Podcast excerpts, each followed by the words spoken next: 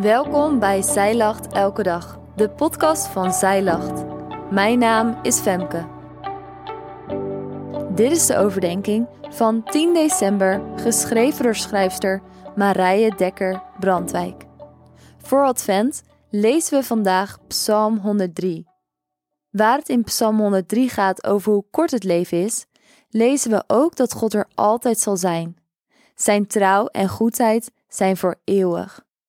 Dit begon al voordat de Heer Jezus geboren werd. Maar juist zijn geboorte laat zien dat God met de mensen is die hem vrezen.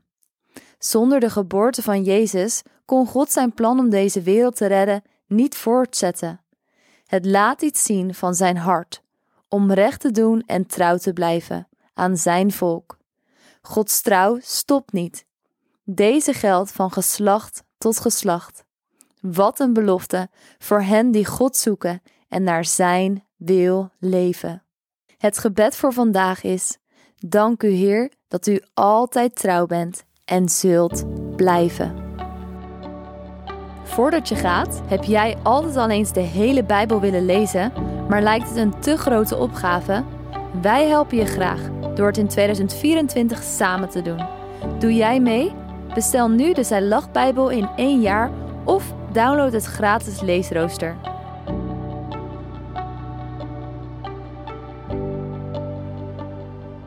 Dankjewel dat jij hebt geluisterd naar de overdenking van vandaag.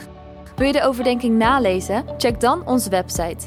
Je vindt er ook meer toffe dingen die jou helpen om de Bijbel vaker te openen, zoals boeken, Bijbels, cursussen en evenementen. Morgen ben ik weer bij je terug met een nieuwe overdenking.